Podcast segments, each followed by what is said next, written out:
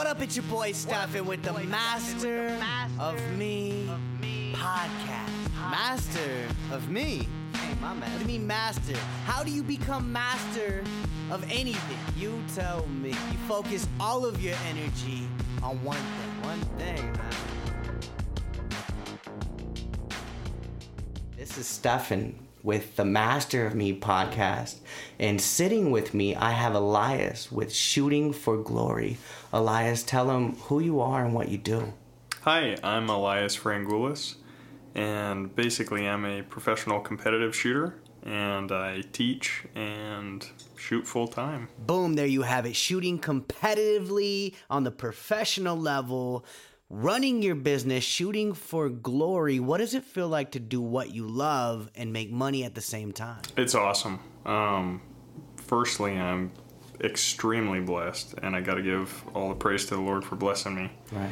Um, because there's a lot of circumstances that I could not have gotten through by myself. Right. So when I teach people, um, you know, I'm not a one of those people that is um, how they term that a Bible thumper or whatever, mm-hmm. where I come mm-hmm. and I need to convict mm-hmm. convict people and all that.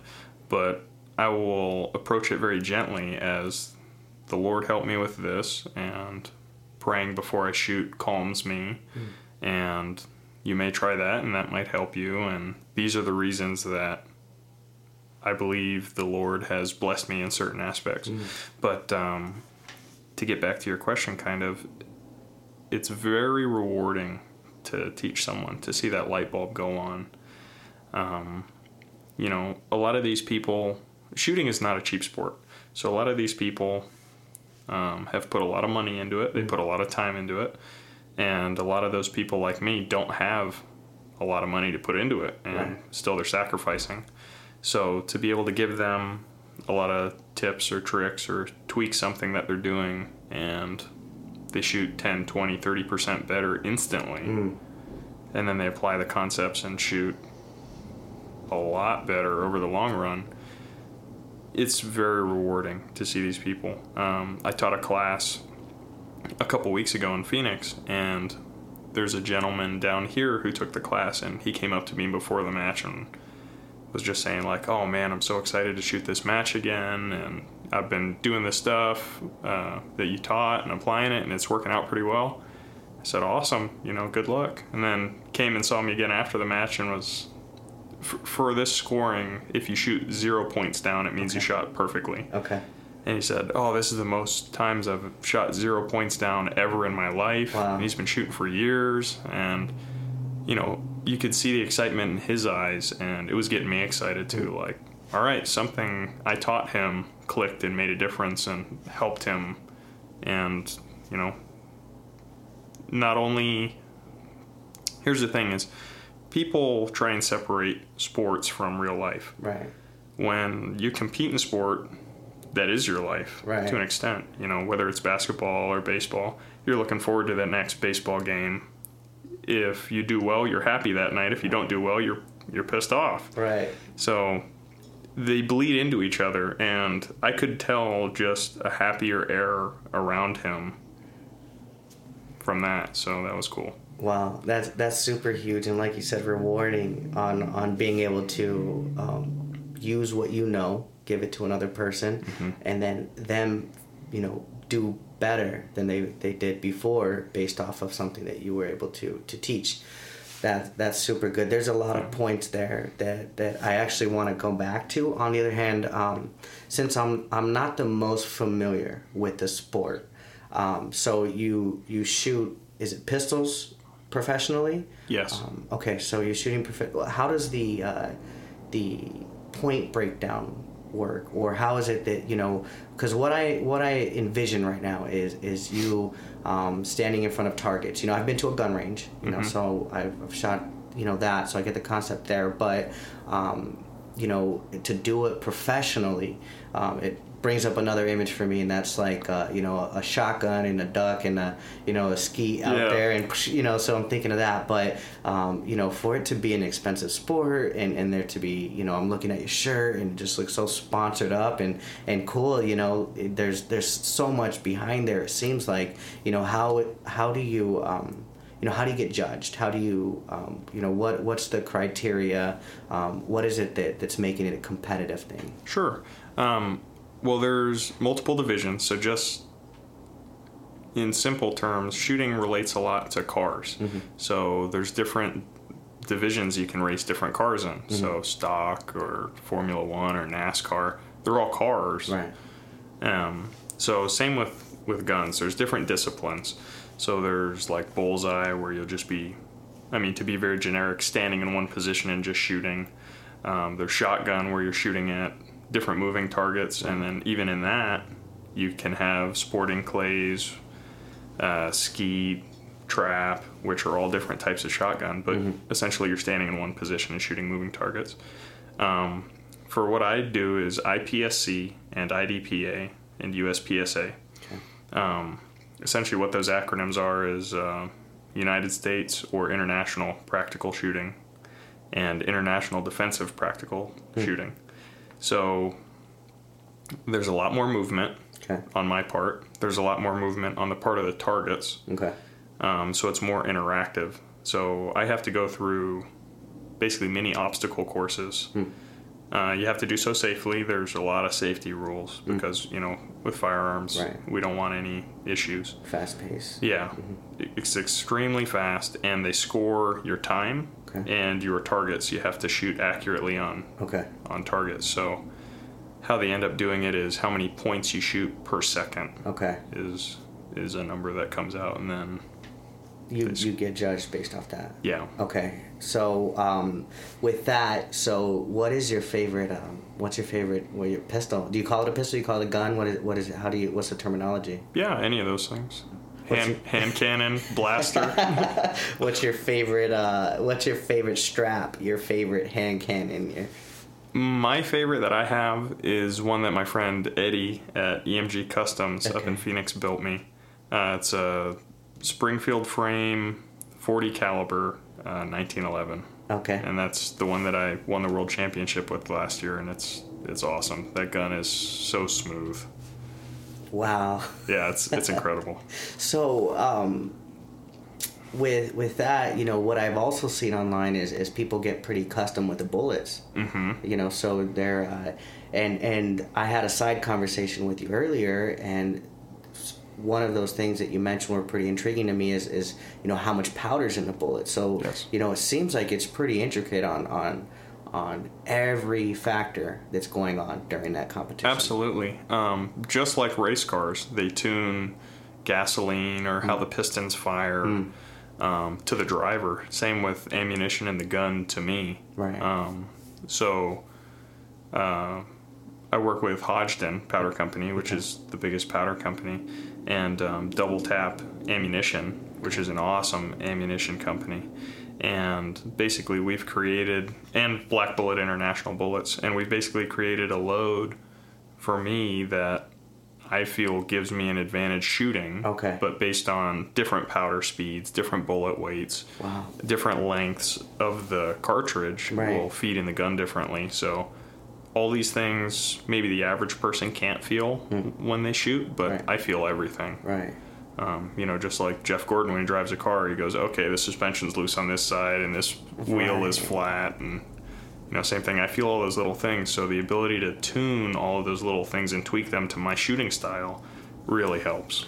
Right, and so that's that's um, that jumps into something for me. So what what it takes to to be that person, and you also mentioned that um, you can feel everything, and you compare it to Jeff Gordon. So you know what what sets aside you from your average shooter? Because you're right i'm not going to be able to feel that but um, you know you've done a lot this year and um, you know you've you've you have a title. What is your title right now?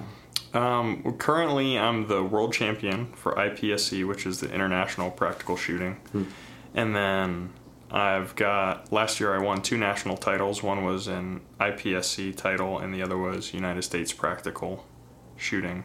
Um, so I've got three nationals and a world title, multiple state titles for uh, the defensive pistol shooting.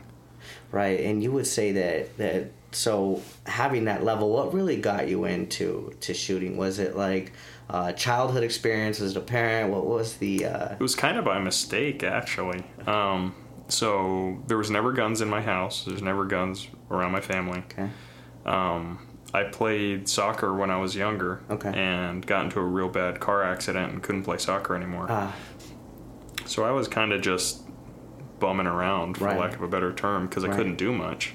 And uh, my brother went to a gun show, bought an old Russian rifle, like a bolt gun, right. and uh, you know, my family not being gun people, we were like, "What? What do you need a gun for? Are you gonna go kill someone?" You know, just that mindset. Right. Just that was it.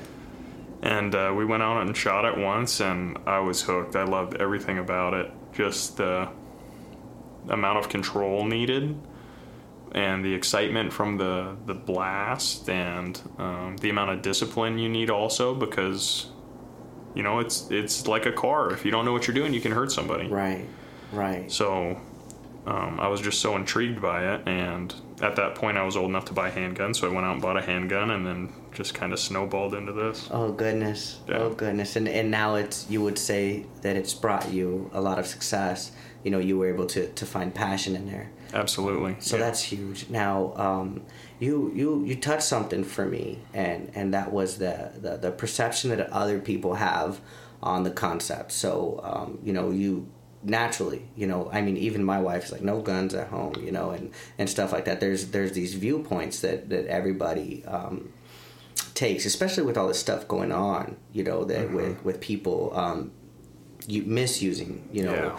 um, this this um, these tools that we have out there or um, you know I mean you can use any word and, and even that's a perception you know for Yeah. me to say weapon it's already putting it in another category versus a tool or versus you know Mm-hmm. Right, what we're using it for sport that that's exactly it. My sporting guns are not weapons. right Even if my life was, you know, in danger, that's not a gun that I would use to defend my life. I mean, worst case scenario, yes, but it can yeah. um, that's not what I would use. right You know, um, they make guns for defensive purposes, and they make guns for competing. Just like NASCAR, you wouldn't drive to work in your NASCAR or your Formula One car. Might be cool, I but probably yeah but yeah, I mean, same kind of thing. It's um, I believe this country is kind of going down the path of guns are evil and anyone that owns a gun is evil kind of thing. And I think that's just trying to cover up that I mean, to put to put it generally, poor parenting, poor people skills, not managing um, health issues or mental health issues as Right. well. So we try to put it on. Oh well, it was the gun. right More people die from alcohol poisoning, heart attacks, car, vehicle, Right. um, you know, accidents every year than guns. right But we're not gonna hold. Uh, I don't want to say hold doctors accountable, but you know, we're not going to hold the medical field accountable. We're not going to hold um, the vehicle field Right. accountable. You know that kind of stuff. But they'll go and they'll sue Remington or Smith and Wesson. right So there's I don't know just a different take on it. Right, I could imagine um, what the, the the first questions were. You know, you, you hear about something that goes on, and um, there's always that person that's going to say, "Well, what kind of gun was it? How can I squeeze? You know, or how can I turn this into something?" Especially in the media field, Yeah. you know, they're they're they're looking for all the angles there, Yes. that how they can twist it or make it more than what it is. Even though I mean it's a huge thing, no matter what the concept is. On the other hand, um, you know, pointing fingers at the tools opposed to um, you know whatever it is that drove that factor. And like you said, um, it could be parenting or it could be. Um, I mean, and it could fall back all the way to a doctor that, that didn't see something early on, you Sure. know, and and um, or maybe going back to parenting is you know maybe they didn't, you know, they just let a child or, or let a person you know do something so much and, and gave up on that you know Yeah. so um, that that falls into to mindset now so um, looking at things a certain way right not from only the people but how have you been able to to tone or tune your mindset a certain way that was able to to help you become better competitively That's a great question. I think that's actually the most important question and can be applied to work, can be applied to sports, can be applied to your spouse, your kids. Um, you know, that's something people are always looking for what's the next best thing I can buy that's going to make me Michael Jordan or that's going to bring my marriage back if we just went on this vacation. And it's not. You have to put the view back on yourself. Um, something that I really try and remember is I'm not the center of the universe. If I were to disappear tomorrow, sure, it would affect some people um, emotionally, but the world still goes on. People go on without me, you know. Um, so my job, I view it as just to try and make a positive impact and leave a small carbon footprint, you know, um, in terms of affecting people negatively. Right. You're not going to get along with everyone, but you kindness doesn't cost anything. right So Right. Why not give it out there? Yeah, exactly. th- that's that's super huge. Now, um, in your in your business now, you know, we could say that you know your mindset and and your skill set that, that you've you've obtained, you know, these past couple years have have been great years for you. You know, and, and that you were able to find success within uh, a passion of yours, and by doing that, you're um, now setting yourself up to to affect people's lives now and i say it that way because um, you're teaching them right so you're coaching people are coming to you within your business so talk to me a little bit about um, about your business and how you're able to affect a person's life based off of off of the stuff that you know So the business is shooting for glory. So it's primarily competition coaching, and firearms training. Um, I've done things a little differently than a lot of other top shooters, and it's seen me faster growth and success, I believe. Because there's a lot of guys that have been shooting 15, 30 years, and you know, there's a lot of experience there. I've been shooting six, I think this is my seventh year. wow So for me to gain what I have, the Lord has obviously blessed me. right But I've had to put a lot of mental work into certain aspects also to make sure I'm doing my part for when He does His part. Um, so a lot of that, um, to kind of go back a little bit, can be applied to work and family and all that. right Um, mental management programs, uh, and the students I teach, I try and impart that. right So I'm very calculating when I do things, Right. and you have to be in the competition world. right Um, so in IDPA, which I shot this morning, got it um, if you have errant shots that aren't in the dead center of the target, you start losing Hmm. points per second. So um, if you're dead center, there's zero seconds added to your time. If you start shooting out, you add two, you add three, and um, you have to calculate. So one thing that I teach is calculating what is actually worth shooting versus waiting. right If it takes you half a second to aim longer, and you save that one second down, you're ahead half a second. If you save a three down, you're down, or you're ahead two and a half seconds now. Hmm. And it only cost you half a second. Right. So it's worth it to be very calculating and, you know, kind of look, take a step back and look at everything, not only in the sporting, but in your life right you know, what's going to happen if I am in an argument with my wife and I say that comment Right. that I want to say? Not what's going to happen right now and what's going to make me feel good now and Right. what's going to happen two days from now. You know, what if she gets in the car and then drives angrily and has a car accident? You know, how's that going to affect you? right Right? So if you calculate those thoughts out, just like I do in competing, you'll make very few enemies because you won't say or do stupid things. Um, you know, and you'll have a lot of friends and a lot of people will come to you for advice because you'll be very calculated about how you approach their issues. You're not just going to say, "Oh, that was stupid. Why'd you do that?" Right. It'll be, "Okay, well, let's look for a solution to this," and then you'll both gain something out of it. Right.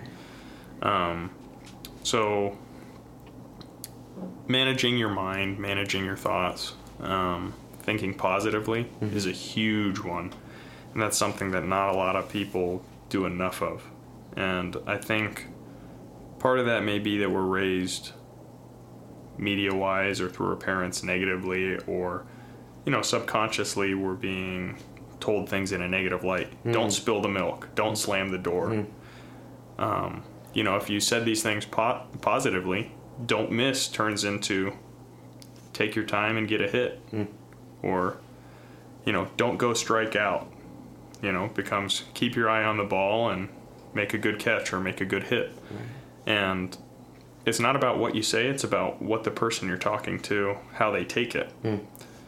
So, you know, for some students, I say, you know, hold the gun firmly, hold the gun still, press the trigger nice and smooth, hold the gun still. So these are that's the kind of way that I describe it because in my mind, if the gun is still, the shot's going to go where you want it. Right. Other people may think, okay, don't move the gun, don't move the gun. If I were to say that to someone, sometimes they hear move, Right. You know, just like don't spill the milk, don't Right. think about a pink elephant. Mm-hmm. That's what you're thinking about. So right now. yeah, exactly. Bam, like that. So if I say don't jerk the shot, you know, the last thing you heard me say is jerk the shot. Right. So you approach things, and you'll notice in your life when you start speaking negatively or putting a negative tone on things, once you evaluate your speaking and really take a step back and say, okay, I'm going to work to push everything positively.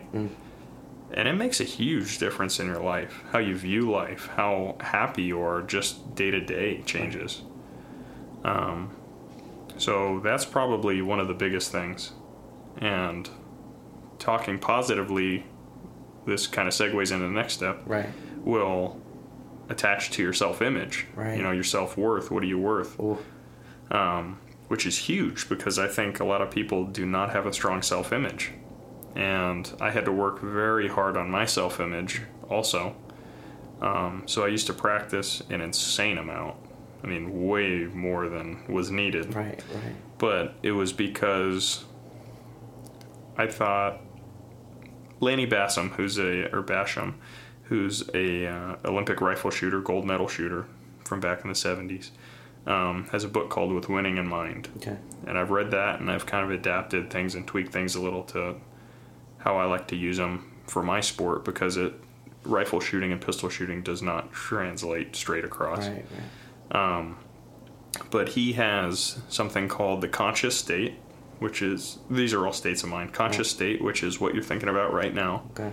Your subconscious, which is subconscious skill, and then um, your self-image, how you view yourself. So, to kind of go on a tangent here, this will, will better help. Uh, think about when you first started driving Right. got in a car, you thought about everything. Okay, put the key in. Okay, put my foot on the brake. Grab the shifter. Oh, wait, I need to strap in. Strap in. Turn the car on. Now we shift the car. Everything is conscious thought. You're thinking about every step. Right. Now you hop in the car and you blink your eyes and you're on the freeway. Right. So it's subconscious, your body's built it in. Now, your self image is how you view yourself. And you can have different self images for different uh, tasks you're doing.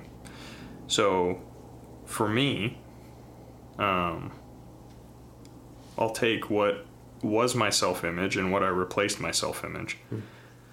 So, for me, my self image was to practice a lot Okay. because I did practice a lot, so it was like me to practice a lot. Hmm. I always shot really well in practice, but I didn't do well in matches. Hmm. And I had an extremely high skill level, like I said, and I had to adjust my self image to that of a winner.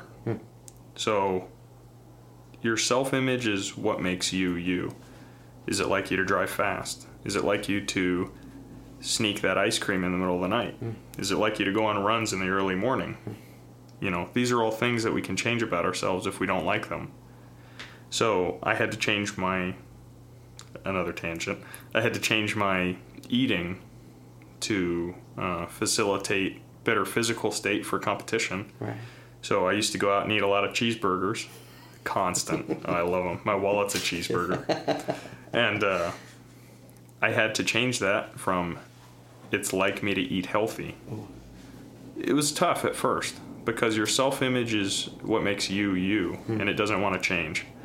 But through conscious, focused effort, you can change that self image to something good or to something bad. Um, you know, it's basically redeveloping what your habits are. Is it like you to sleep in? Is it like you to get up early? You can change those habits mentally without having to work at getting up early. Um, so I had to view uh, view myself at, from a coach's eye and say, what do I need to improve on? What's keeping me from winning? Right. And I changed my self image to that of a winner. Right. So, and you can apply these to anything, to r- relationships, to driving, to your health, um, to your business. Right. It's like me to close more sales. Right. I always close sales. I'm the biggest grossing realtor in, you know, the Southwest. Right. And you, you make these small goals, and then you visualize, uh, which we can talk about in a minute, and uh, basically proclaim them. So that changes who you are into that person. Hmm. I had other top shooters who are very experienced, who've won world championships, tell me, "Oh, you have to shoot a couple world championships before you win one. You'll never go there and just win." Hmm. And I didn't believe that.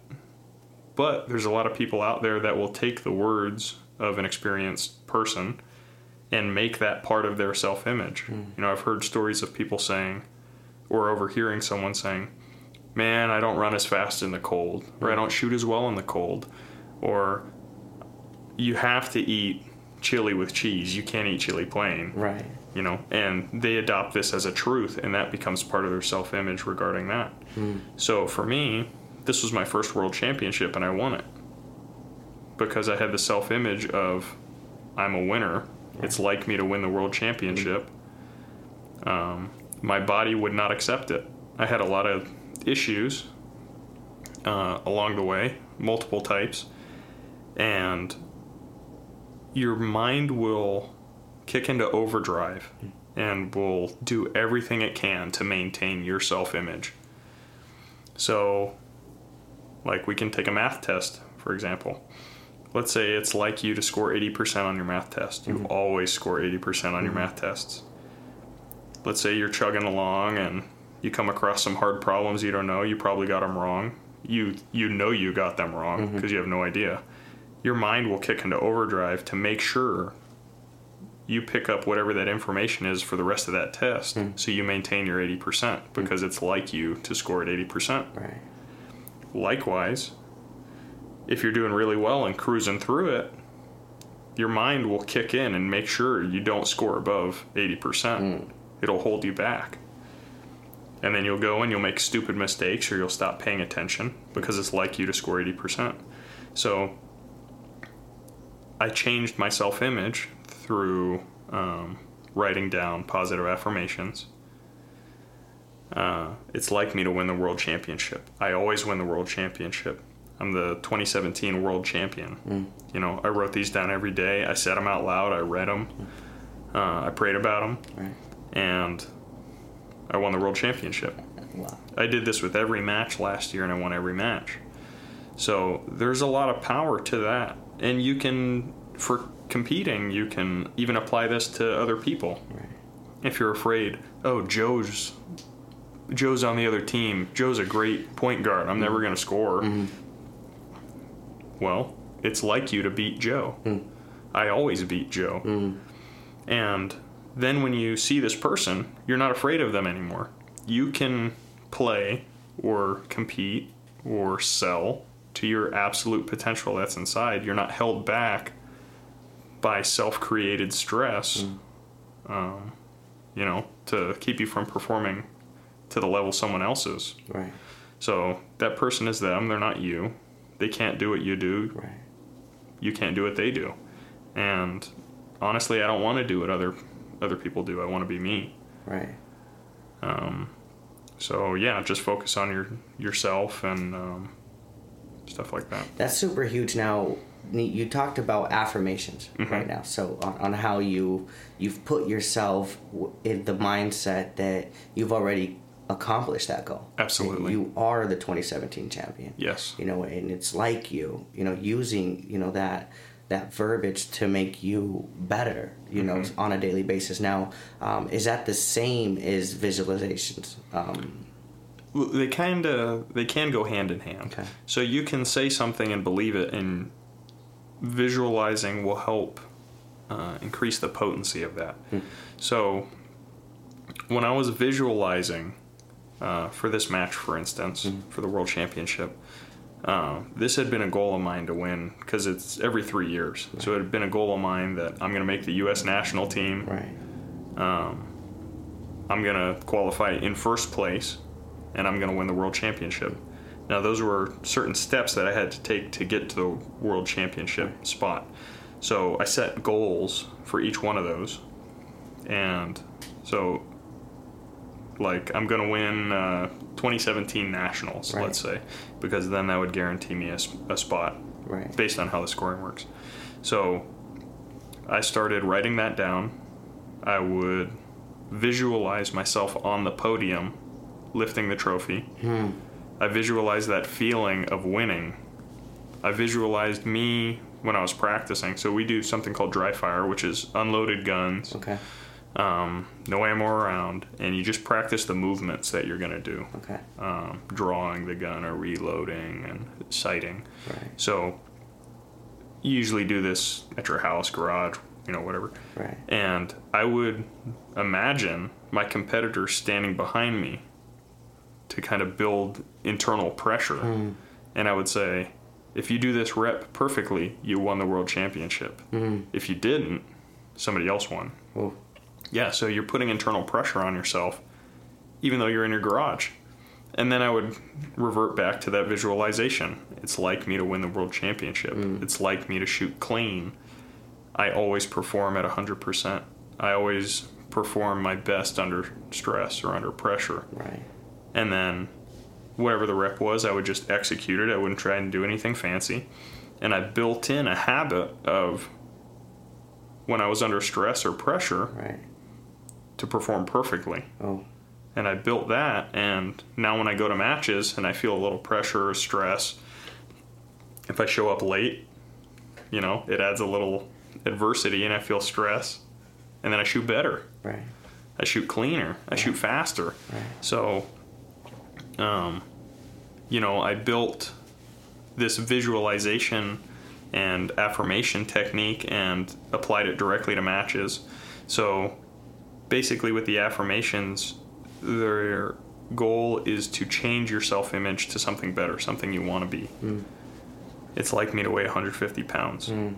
Then you visualize what it will feel like to weigh 150 pounds. What will you look like at 150 pounds? Feel that happiness inside that, hey, I reached my goal. This is what I'm going to be like. It's like me to be like this. Mm. Because if it's like you to be 150 pounds, and then we can break that down and say, what do I need to do? That's our that's our goal, Mm-hmm. and you can apply this to any goal setting. Okay, so I need to eat better.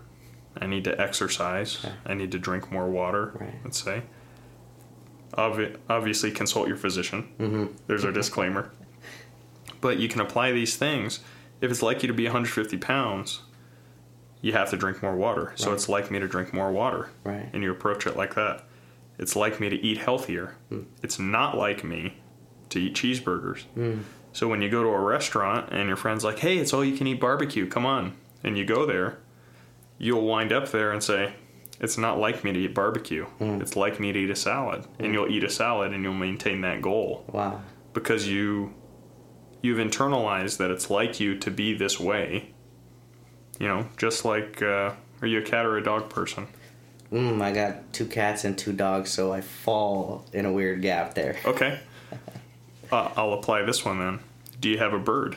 I don't. Okay. Is it like you to own a bird then? It's not like me. Okay, but it's like you to own cats and dogs. Right. So if you went to a pet store, you would not buy a bird because it's not like you to buy a bird. Right.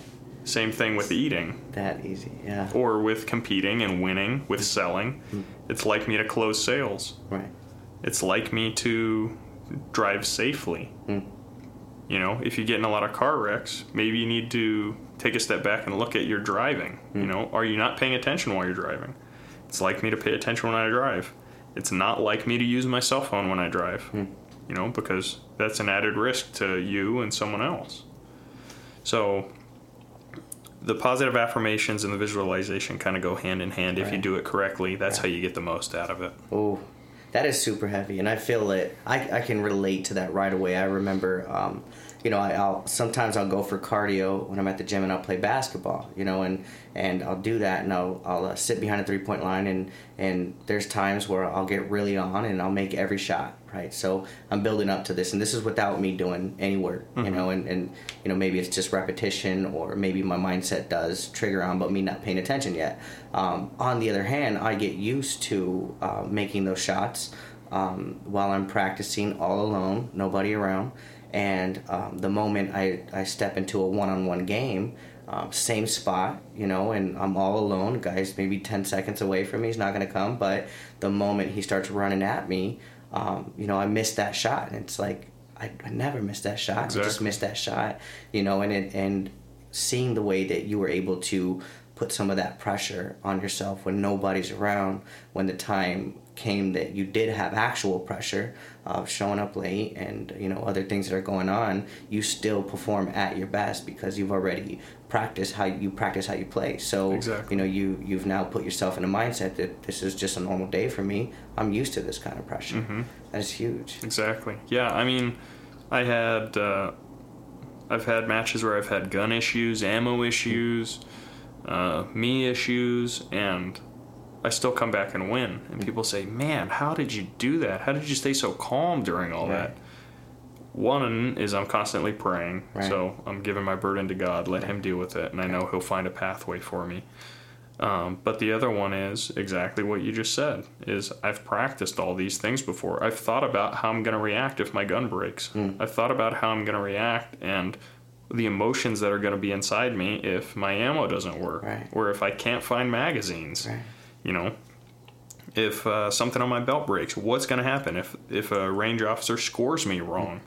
What are the emotions that I'm going to feel inside? How am I going to deal with those? And then how do I move on with the situation? Right, and that's so huge. Like you can imagine how a person lives their entire life. Like look at how um, maybe how good a Tiger Woods is or was or however you want to put it. Um, but you know he does something you know repetitively over and over and over, and he does so well at it. Um, on the other hand, you'll see him miss a shot occasionally and and throw a club or you know act a certain way. So um, it it we don't, I honestly don't know what goes on in his mind or if he does anything. On the other hand, um, you could imagine when you're off and you don't do that, um, how it can affect you. You know, especially for that person who's on TV. Sure. And um, you know, he even to whatever he did to the ball and not make it or miss it or, or, or hit it a certain way.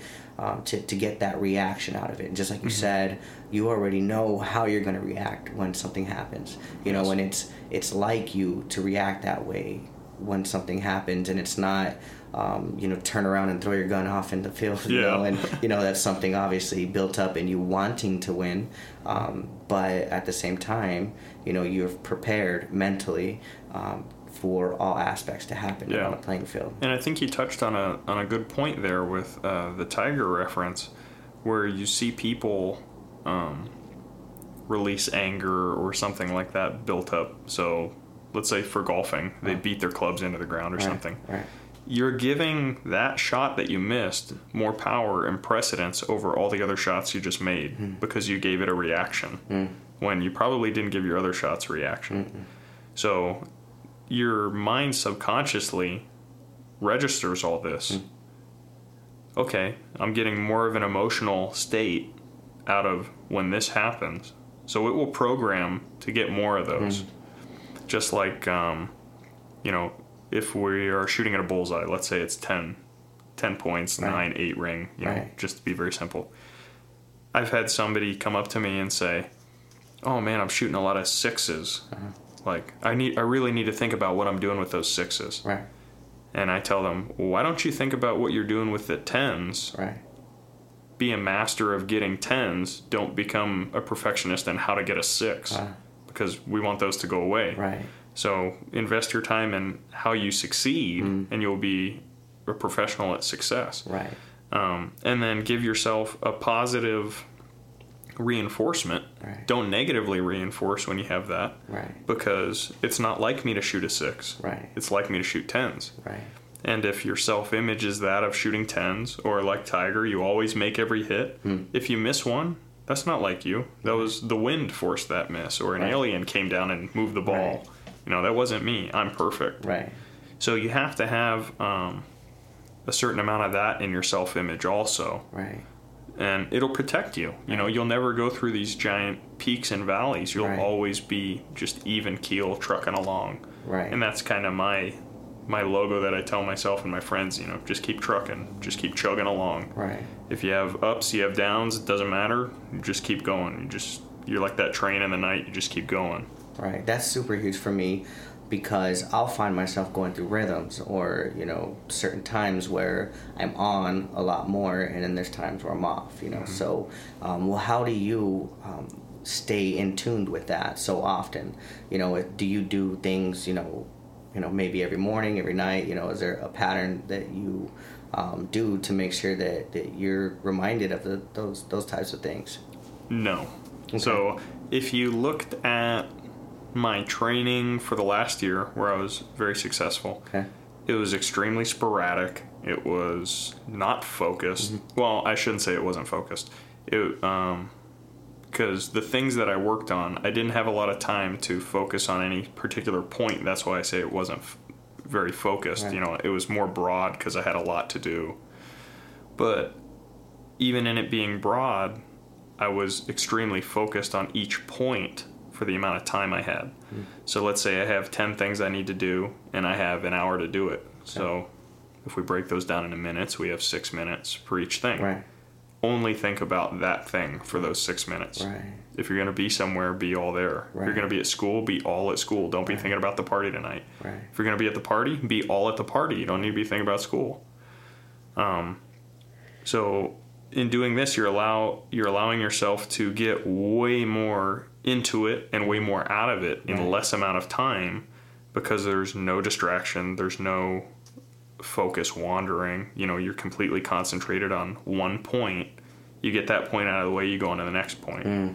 And that's how I viewed my training last year. And if you work on doing something perfectly, you'll become a perfectionist at that point. Right. You know, it's not uh, practice makes perfect, it's practice makes permanent.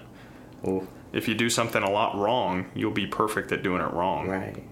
So even if it's slower, even if it takes more time, even if you have to ignore other things, you know, make sure you're doing something perfect and be patient for that. Um, but kind of to touch on your question also of like, I do kind of have a repetition in a sense of positive affirmations and visualization Got it. Got it. that is something that I I will not miss. Okay. If I miss practice, you can visualize practice and your mind doesn't know the difference between something that you vividly see. Hmm. So imagine you're out right now, Okay. you're on a boat. Hmm. You feel the water move in the boat hmm. slightly. You smell uh, fresh grass Okay. that was just cut, right? You feel a little wind coming on the left side of your face, the warm sun off your right side of the face. Okay. You feel like you're there, don't you? Right. your brain can't tell the difference if you're there or not, Hmm. especially if you see it and feel it in your body. So, like when I'm on the plane traveling somewhere, and you know, now I have three days where I can't practice or can't train, I'll visualize like that myself shooting. I'll visualize what my body feels, what my brain feels, what my mouth feels, you know, oh, it's dry in the air. The taste of the gunpowder and smoke in the air. You visualize all these things, your brain doesn't know that you're not at the range. Right. So basically, I'm constantly at the range, even when I'm not. Um, with the positive affirmations built in with that, my self image is always getting work. Right. My subconscious mind is always being worked. Right. Because the subconscious skill is built into my visualization Right. because I'm seeing myself do things perfectly Right. and I'm consciously focused on visualizing. So remember the three points that I brought up subconscious, conscious, and self image. Right. When all those three work in unison, Lanny calls that the triad state, and that's mm. where you perform at your best. Right. So I've found a way to kind of stay in that triad state all the time. Um, and, you know, you grow when you practice more, when you visualize more, Right. one of the circles. But the key is to keep them all in balance. Right. You don't want to be the guy that says, Oh, I'm super awesome. I never have to practice. He's got an overinflated self image Right. and his focus is not there or his skill level isn't there. At the same time, you don't want to be the guy that, you know, shoots three pointers Right. and in a game you throw up a miss and you say, I got to practice three pointers more. And you go and hit three pointers hard. Right. In the next game, you have a miss again, you go and hit them hard. Hmm. You're building the, your subconscious skill to hit three pointers, which is good. Hmm. But you're not addressing the actual issue, which is your self image of you making a three pointer under pressure. Hmm. So you have to grow your self image in that aspect from, like what I said with the visualization, visualizing that guy coming at you. Visualize you feel that pressure. Then visualize you making that shot anyway. Right. Because you always make your three pointers. It's like you to make three pointers. Every shot, you always make it. Right. And you start doing that and you visualize that. And pretty soon, when that guy's running at you in the game, boom, swish. Right. You know, you're just going to hit him Right. and that's how you build your your subconscious conscious and self-image to that of a winner Right. it takes some some mental work but it's way cheaper Right. it takes way less time you can work out issues so if there's an issue with your uh, grip or how you dribble the ball Right. you can visualize yourself dribbling perfectly and next time you dribble that's how you're going to do it Right. Setting yourself up for that. exactly Wow, that's huge. There's so much behind that that that to the the naked eye or the normal, you know, that you people live their lives without you know focusing on on the issue, just like you said. Yes, and a lot of people, you know, that's we call it the fault of society. We'll blame somebody Uh-huh. because we're perfect. We can't blame us. Right. But that's the issue. Right. We think we're perfect, and we can accept no blame. And you know, the fact that I have a lead foot causing me to continue getting in car accidents, that's not my fault. That was the cop's fault that he pulled me over. That was Granny's fault that she pulled out of the Hmm. driveway. You know, so you you do have to step back and look at yourself. And the people that are successful do that every day. Mm. If you want to be successful, you have to critique yourself. Right. You have to, even if it's tough, because sometimes it's going to be tough, sometimes it's going to hurt. But, you know, it's better to hurt your emotions now and be successful for the next 40, 50 years of your life, Right. you know, because the emotional strain is going to be short Right. versus That's everything I've done. right. That's a deep price to pay um, for you know work that you can put in right now. For free. Right for absolutely free. Yep. And um, you know what is what is the price on that? The next 20, 30 years of your life. Exactly.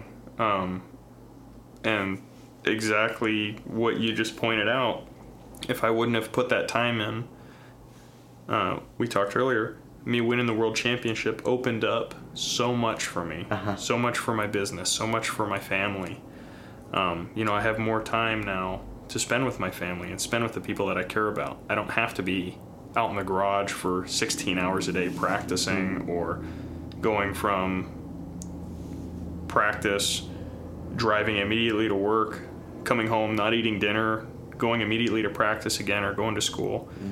You know, I have free time now where it's like, cool, if I want to hang out with my daughter, I can hang out with my daughter. We can just lay around all day and, it, Right. you know, there's not many people that have that freedom and that happiness. Right. But, you know, the couple years of real mental work I put in has set me up for the rest of my life. Mm. And that's totally worth it. Right. So like, don't be afraid, you know, to put in a little a little grind. Right. A lot of people don't want to pull peel back on that onion, you know, Yeah. because there's there could be a lot buried there that, that they shut the door on it and, and they don't want to open it up. But then Yeah. you find yourself in those times, you know, when something happens to me and, and I'm so quick to blame my childhood or parents or because of you and because of you know her whatever the case was Mm-hmm. it's everybody else's fault when in essence um, you know there's a lot more on the mindset that i have that Yes. um, and and there comes a, a lot with that and and um, being able to focus that energy on yourself like you said you know it's something that costs only only time and effort you know and, and and why is it that people pay so much money for things when you know this is the the freest thing and and um, at the same time um, you know their excuse out of certain things is is money you know and it's like well you can address this issue and you can do the work Yeah. you know and it's it's not going to cost you those, Exactly. those thousands of dollars or whatever it is Yeah, people try and buy their way up to the next level. I mean, it's every sport. If I just had better shoes, if I just had a better gun, if uh, my bow was just this next one, a little more high quality, or Right. had better sights on it. Well, I'm sure you've heard the term. It's the Indian, not the arrow. right Same kind of thing. My first national I won was with a $500 used gun. You know, and the guy I was competing against is a seasoned veteran, and he was shooting a $4,000 gun. Hmm. So that's like you taking a Ford Mustang and, you know, beating Jeff Gordon. right So it's the the power is in there. It's how you choose to use it, and that's based on you, not the tool. Right.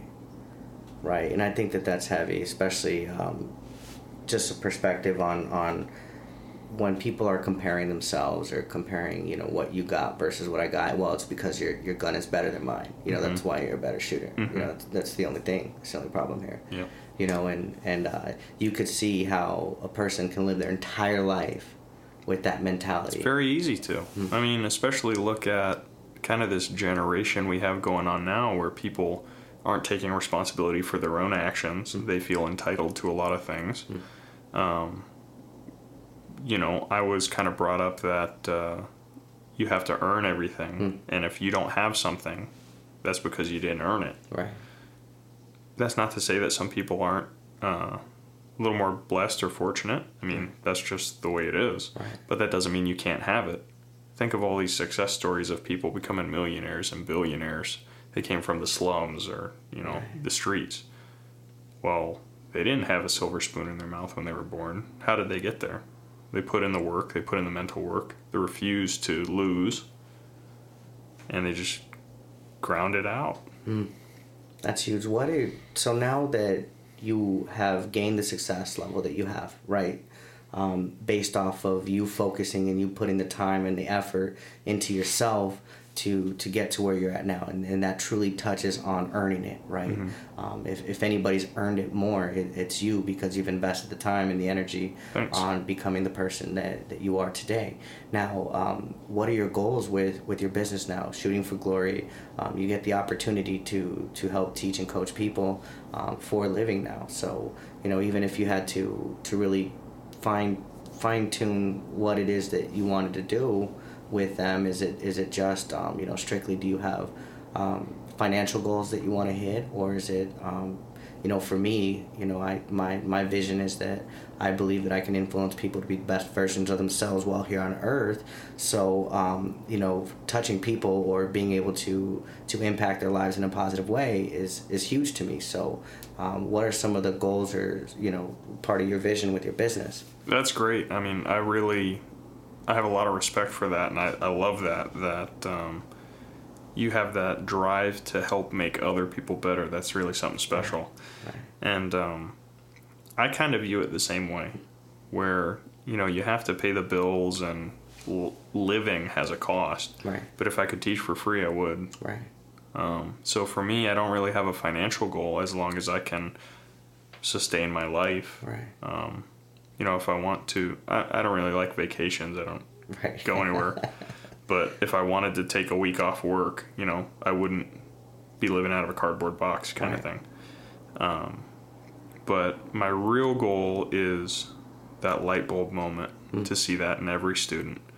And, you know, I have stuff, or uh, excuse me, people from very beginners to experts to previous national champions, previous world champions, people that are uh, FBI, Delta Force, all these guys I've trained, and I have to kind of tweak my output a little for each one. It's the same content, Right. but I'm just changing the delivery so I feel like I can better serve it to them. Right. Um, you like your chicken hot, I like it cold. It's chicken both ways, Right. but you know, how are we going to eat it? Right. So, my goal is to be able to deliver it to everyone. Right. Um, I'd like everyone to have an opportunity to learn with me and for me to help them also. Right. Because um, I kind of view it like I have all this experience and this knowledge, why not share it? Right. You know, if someone's not doing as well as they want, you know, why shouldn't they be allowed to have it, you know? So I want to be able to help as many people as as I can because this isn't just about shooting. You know, the shooting could go away, Right. but it's the concept and how you apply it. So I applied it to shooting because I wanted to shoot and I wanted to win. I'm very competitive and I enjoy winning. Right. Uh, I shouldn't say I enjoy winning. Right. I, I do not enjoy losing. right. So I visualized that I win so much. So this is a funny story. So at the World Championship, Okay. all my friends were freaking out and they were happy that I won. And even now, a lot of people ask me, How does it feel to be a world champion? And I don't want to give them like a slap in the face kind of answer, but to me, nothing has changed. I'm still the same person. I don't feel special. I feel extremely blessed and fortunate, but I visualized winning the world championship so many times, thousands of times, hundreds of thousands of times, that I won the world championship before I went there. Wow. I had no choice but to win the world championship, Right. and everything inside me made that happen. So when I did win, it was normal for me because it's like me to win world championships. So it, it didn't feel like anything special. Right. Um, you know, if I lose a match, then that's not like me. Right. So then I have to look for what happened, Right. and I'm, I'm, my focus turns up. Okay, what happened? How can I prevent this again? Right. Um, so yeah, my goal is uh, to be able to help people and get them to that aspect Right. where, hey, it's like me to eat well. It's like me to be healthy. It's like me to love my family and give them time, because that concept will elevate your entire life, regardless of the shooting. Wow. That's huge. I mean, it, it's powerful because it's it's such a, a deep concept that it just through you and how you've applied it to shooting, um, that you could potentially apply that to anything, and Absolutely. and probably win at, at a world level with that. You know, and I did. it's not probably I did. wow. So the proof is in the pudding. yeah. the proof is in the pudding. So, um, shooting for glory, right? So Mm-hmm. um, it's your business, and um, you know you came up with the name for glory. So um, talk to me a little bit about what were were you visualizing when you were thinking of of your concept for for the branding or for um, your business, um, and and how are you going to use that? Well, the name is kind of uh, kind of like a double-edged sword, Okay. and I set it up like that on purpose. Okay. So I really like puns. I'm a Uh-huh. punny person. Uh-huh. I, I love them. Any opportunity I can, Right. I, I put them in. So this kind of has a play on words in multiple aspects, Okay. where you're shooting for glory. The word shooting is literally shooting Right. Because of the, the sport I'm in, or shooting as in striving for, mm-hmm. uh, you know, because everyone's striving for success. Mm-hmm. Glory in terms of recognition or success, like I just said, or for me is more the glory of the Lord to give Him praise and thanks for what He's delivered me Right. Um, you know, giving me these titles and delivering me from insane attacks at every every title. Right. Um, you know, I could go on with stories for days of things that happened to me when I was in France at the World Championship, Goodness. or things that happened in Utah when I won my nationals, or in Florida when I won nationals. Um, you know, there's tons of things that attacked me and tried to get me, but there always was a light at the end of the tunnel, or Right. something would happen. Some people would say by coincidence. Right. Um, I don't believe in coincidence, especially when international coincidences. Right. So, um, yeah, it's it's giving the Lord the Lord glory and the praise back to Him, um, giving Him uh, what He deserves because He gave me this. Right. So, to recap all that, we have shooting for glory, as in I'm shooting for the Lord Right. to to put His name out there and give Him thanks for what He's done for me. Wow. People shooting for their own success or striving for success. It doesn't have to be in the shooting sports because Right. what I teach can, like we just heard, can be applied to anything. Right. So, I, I try to give it give it at that. that's huge that that you're able to to take that and, and make so much more out of it because ultimately that's what it is it's not just um, you know focusing on your shot or focusing on on getting better that way it's it to me it feels like a life you know and, and getting better in every aspect of your life you know because some of those those points are are so critical and and it could be you know all the way down to the steps that they're taking or you know why you're not moving fast enough here and Yes. so much is going on in the mind that you know you could be putting yourself in this mentality that you know you're not fast enough when you are. Mm-hmm. You know you do that on a regular basis and you know there's a lot of techniques behind there now. They also say that that you know you miss 100% of the shots you don't take right so shooting for glory and you know taking those shots Yes. you know in, in life you know it gets super deep when you look at it that Exactly. way and, it, and and that's why I love it so much I think that that's huge and, it, and it's it's going to go a long way Thank you. um, because of of you behind it, right? And it, and it's not just you could have picked any any uh, any name and, and branded it anyway and make it look super cool, or whatever the case is. But it's it's the player, and it, it's like you said, it's not the bow or the arrow; it's the Indian, right? Or, or I probably said that. Yeah, no, that's it. that's it. But you know, it, there's a there's a lot to be said there. You know, based off of um, who's driving or who's shooting. You know, and that's the case because all the tools are out in front of us. Mm-hmm. You know, it's it's how we're going to use them. You know, that's that's going to make us better than the rest, or going to make us the best version of us. You know, and and that's the thing Right. is you're striving for how far do you want to go? Your own perfection. Um, i'm me you're you and especially in sports you could say like oh so and so is taller than me so they have an advantage. Well if you're shorter that means you're faster. Right, so everyone has their own advantage it's just how you look at it. Right, and not focusing on other people, putting the focus on you. You know, that goes back to the things we were talking about earlier. Don't blame it on you or society or your mom, you know. Right. Or, excuse me, do blame it on you. Don't blame it on mom or society. right, You, you have to take credit for whatever you have, your Right. successes and your failures. right, But I'm not saying reinforce your failures. Right. You reinforce successes and then you tweak and build off those failures to make them a bigger success.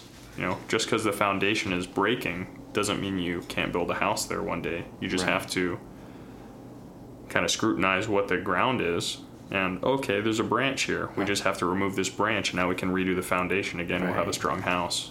right. That's that's super huge. There's so much to that when when you're just taking uh, ownership Yes. in certain things and it's even like uh, you know if your roof falls apart you know there's ownership in that because you know you had the the time and availability that you could have painted the roof or you know put the extra coats on it you Yes. know and there's ownership in, in everything and every aspect that that you're doing you know and it and it's crazy just like you said with the with the uh, the NASCAR stuff and you know while you're driving out there and and um, you know you're basically you know it's it's you, you trust yourself to a certain extent right but at the same time it's everybody else around you yes. you know so there's there's a lot in that on the other hand um, when you trust into yourself or you know that you know that you're a good driver or it's like you to be a good driver you know then um, you know it's like you to look in your rearview mirror.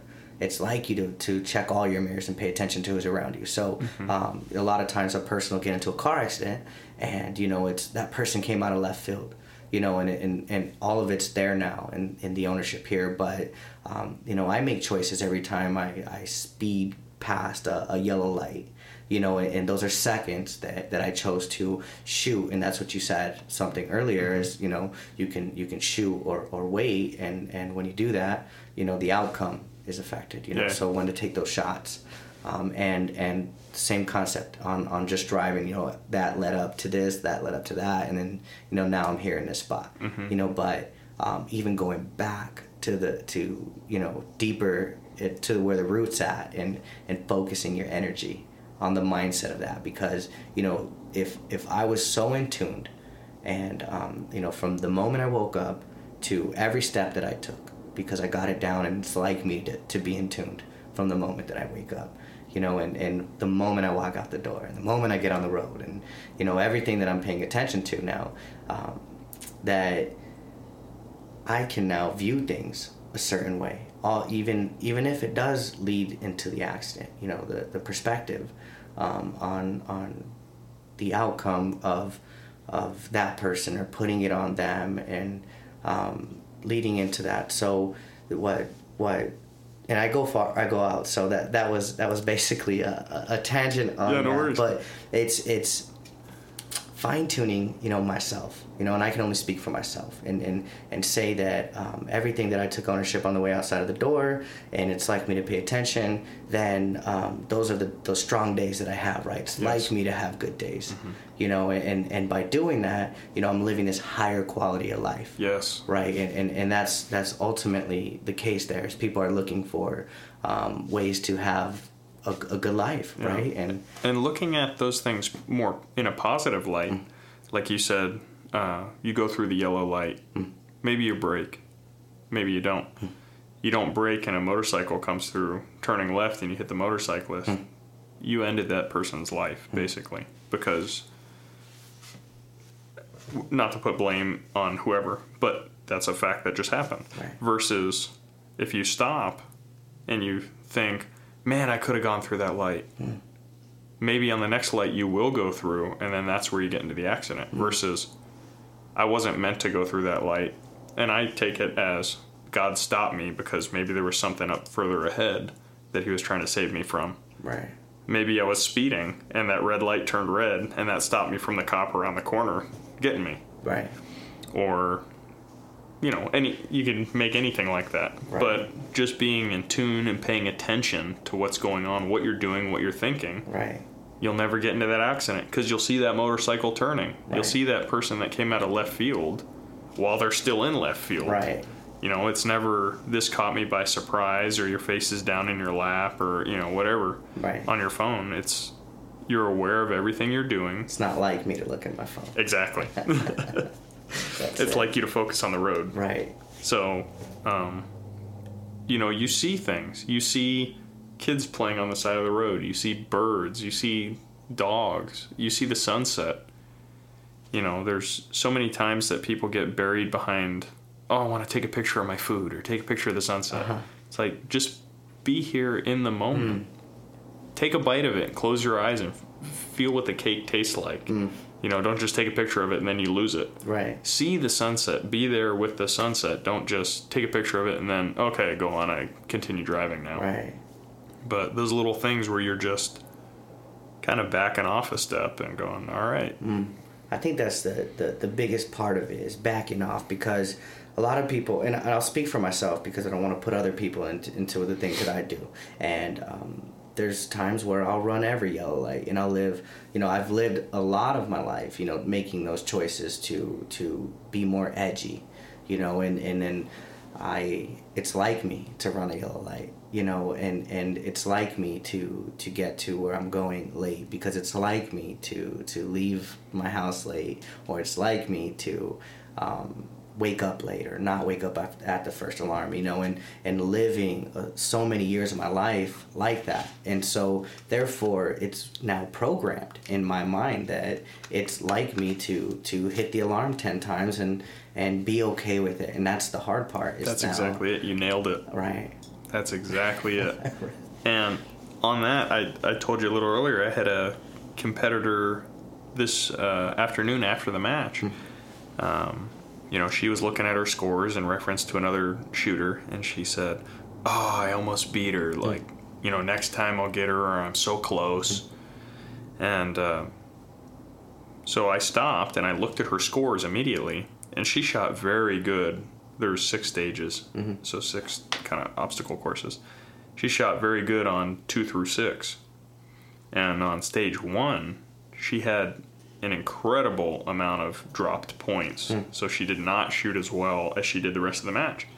And I looked at her and I said, Well, you would have beat her if you would have shot stage one better. What happened? Hmm.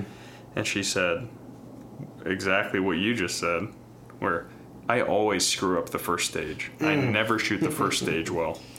And the first words out of my mouth were, And you never will. And then she kind of stopped and was like, "Wait, what? What did you just say to me?" Mm. Because it's okay when you attack yourself, but it's not okay when someone else attacks mm. you. So she looked at me and I said, "You just said it right there. You never shoot the first stage well, so you never will. Mm. You shoot very accurately. Your skill level is very high." But you have this mental block put up on the first stage, and that's what's keeping you from winning. So we went in and we had a conversation before I came over here about her visualizing hmm. doing well on the first stage and positive affirmations that she always shoots well the hmm. first stage. And, you know, if she does that, she's going to crush that person the next time. It's not even going to be close because her skill level is that much higher than person number two, but her mental skill level is so low, it's holding her physical skill level back. So, I mean, same thing with you in terms of the three points Right. that you were talking about. You go out and you hit them all the time. Right. It's like you to shoot three pointers, Right. but is it like you to make three pointers in a game under pressure? Hmm. And then there's the difference. I should answer that right, and I'm I'm gonna I'm gonna think about this now, and it's it's like me to make three pointers under pressure in a game. Because you strive under pressure. You thrive under it. Uh-huh. know? Everything you remain calm under pressure, and you always think clearly. Okay, so that so that biggest takeaways right now from you, um, Elias, is is that you focus on visualizations, hmm affirmations. Yep, positive affirmations. They have to be positive because if you start putting negatives in there, it will tilt what you're trying to do towards the bad side. Okay, so the keeping your affirmations positive. So that's where the real growth is, Yes, right? and, visualizing in conjunct, uh, you know, connection with that. Mm. It's, it's twofold. It's like eating salt and then eating a steak, versus when you put them together, you know, the flavor of both of them now come out to an even bigger level. Mm, that's exciting. And then what's the uh, the the last one? There is one in here. It's um, it's is it the way you view yourself? This I know it's a concept. Hold on. Self image. Self image. There it is. Why was that so hard? It's like me. This is the normal. The norm. What I would say. It's like me to forget. It's like me to forget that part. That's why you did. Uh, Yeah. So um, that, Mm. that that's heavy. you know that's that's something I've worked with other people on. Um, you know, say, oh, I always forget people's names. Ah. Well, is it because? Let's break this down. Is it because your actual physical brain cannot store any more memory, or is it because you're not paying attention when they're saying it, or is it because you can't hear their name? You know, what's the actual cause? So if you introduced yourself to me and I said, "Oh, nice to meet you," I heard you say your name, but I wasn't listening. There's there's the cause of it. So if it's like you to listen, it's like you to remember people's names. You know, you'll kind of hit both of those, and then bam, problem solved. And then now you went from it's like me to forget to it's like me to remember everything, Right. and even the smallest details you'll remember, because your self-image views them as important. Your brain, I think we only use like 11% of our brain Oh, or wow. something like that, like something insanely small. So we have enough room in there Right. to store everything. Right. You know, it's just we choose to kick out what we don't view as important. So if we meet someone new and we don't view them as important yet, we don't remember their name. Hey, two months from now they're my boss and I can't remember what their name is. You know, that's that's an issue. Right, and, and think about how much uh, opportunity slips through the cracks because um, you didn't remember that person's name. Yes. When how much better the conversation would have went if I see you two months from now, you know, not talk to you in between and say, "Hey, Elias, you know, how are you? And, and it's like, oh man, I have a connection with that person. And right away we hit off a conversation a lot better. Absolutely. Um, so when something comes up and you're like, hey, there's this opening here, um, you know, and, and you actually thought of me for that. But if I would have started like, mm, man, what was your name again? Yeah. And, you know, I'm, I'm already losing that or, or putting up a wall. That's a know? great example. Um, so I travel all over the U.S. to shoot every year. I mean, like every month I'm traveling, and I will see people that I've maybe seen at one match like three or four years ago, Right. and I'll remember them, and I'll remember them from that a specific match. I'll remember what gun they were shooting, you know, if they had issues, and I'll go up, to them and I'll say, "Hey, Ron, how's it going?" And they'll look at me like, "Oh my God, he knows who I am." Wow. You know, it's a special feeling when Right. someone knows who you are. And just because I've achieved certain accomplishments doesn't make me any better or worse of a person. That doesn't mean I'm any more deserving of friendship or love. Everyone deserves that. Like I said earlier, kindness is free. right. So why not give it out? So I mean, you come up and you see someone, hey, how are you doing? How's that gun? Did you ever fix it? You know, that makes them feel special. Like, not only whoa, the world champion, Right. which I've gotten, and you know that makes me kind of feel cool. Right. Um, but at the same time, I have the view of I'm a normal person like everyone else. Wow. But yeah, it makes them feel good. But if you never remember their name, Right. you don't know they exist. Right. And the way they now view you um, is different because Yes. you know it's and, and if you're going to leave any impact on a person, you know, and they say this a lot too, and and that's that um, when you die, that or when I die, it's it's not going to be um, what I've done for them. It's going to be the way I made them feel. Yes. Because you remember feelings more than actual actions. I mean, if you don't believe me, if you're out there, think about an argument you got into or someone you don't like, and think about what was what were you arguing about ten years ago? Why did my mom and dad split years ago? You know, I bet neither of them will remember. Or, you know, me and uh, my sister, let's say, we got in an argument and we're split up for 10 years now. We haven't talked to each other. What was that argument about? 99% of the time, you will not remember unless it's some, you know, drastic. But, you know, people freak out over the littlest stuff and then you don't remember. But you remember that feeling of upsetness or love for Oh, I'm- someone. I'm mad at that person. Exactly. Why are you mad at that person? I don't know, but I'm mad at that person. Exactly. Yeah. I don't like them. Why? They're nice to everyone else. Well, uh, I don't know. Hmm.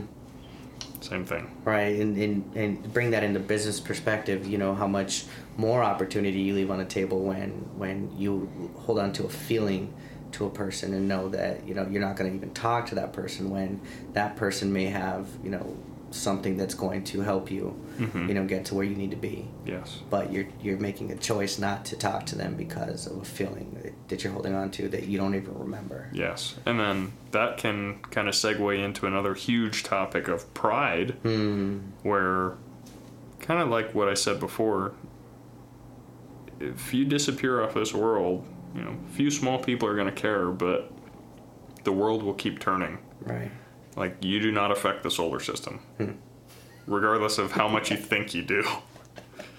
So, I mean, Well, hold on. You feel that in the room? Everything's gravitating around Yeah, me yeah. right now. you're turning around me right now. right. That's funny. That's huge. Well, you know, it, it's been super amazing to spend time with you. Thank you for know, having me. And understand um, how it is that you're able to to put yourself together in a way with your visualizations, your affirmations, and your self-image. Because it's like me to remember those three. yes. That is super huge. Elias, shooting for glory. Wow. Tell them, do you have a place right now if somebody is looking for, um, you know, coaching, um, maybe maybe even on, on just those things, but Yeah. you know, if they want to learn how to how to shoot better, get better in those areas, um, you know, how would they contact you? Uh, I've got a website that's being made currently, shootingforglory.com. Got it. Um, right now, you can contact me on my email Perfect. at shootingforglory at yahoo.com. Perfect.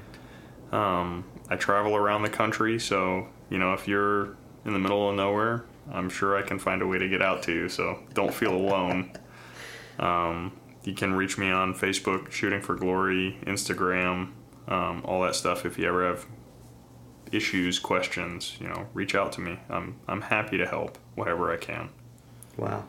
Thank you. Thank you for coming out. Yeah, thank you for having me.